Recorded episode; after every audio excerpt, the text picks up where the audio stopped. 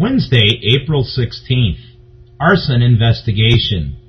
On Tuesday, April 15th at 9:10 p.m., deputies and investigators from the Larimer County Sheriff's Office, along with Berthoud Fire Department and Loveland Fire Department, were dispatched to a residence at 3900 Fawn Trail in Loveland on a report of a residential structure fire.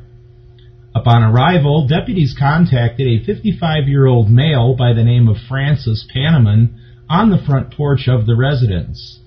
Mr. Panaman suffered smoke inhalation and was transported to Longmont United Hospital for treatment. Statements made to neighbors and dispatchers by Francis Panaman's wife, Arlene, indicated Mr. Panaman may have used an accelerant to intentionally start the fire.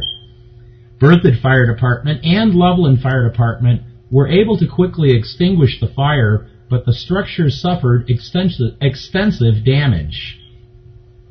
This case is currently under a joint investigation by Larimer County Sheriff's Office and the Loveland Fire Department as a possible arson. A search warrant was obtained and evidence was collected from the scene to help determine the exact cause and nature of the fire. No further information is available at this time.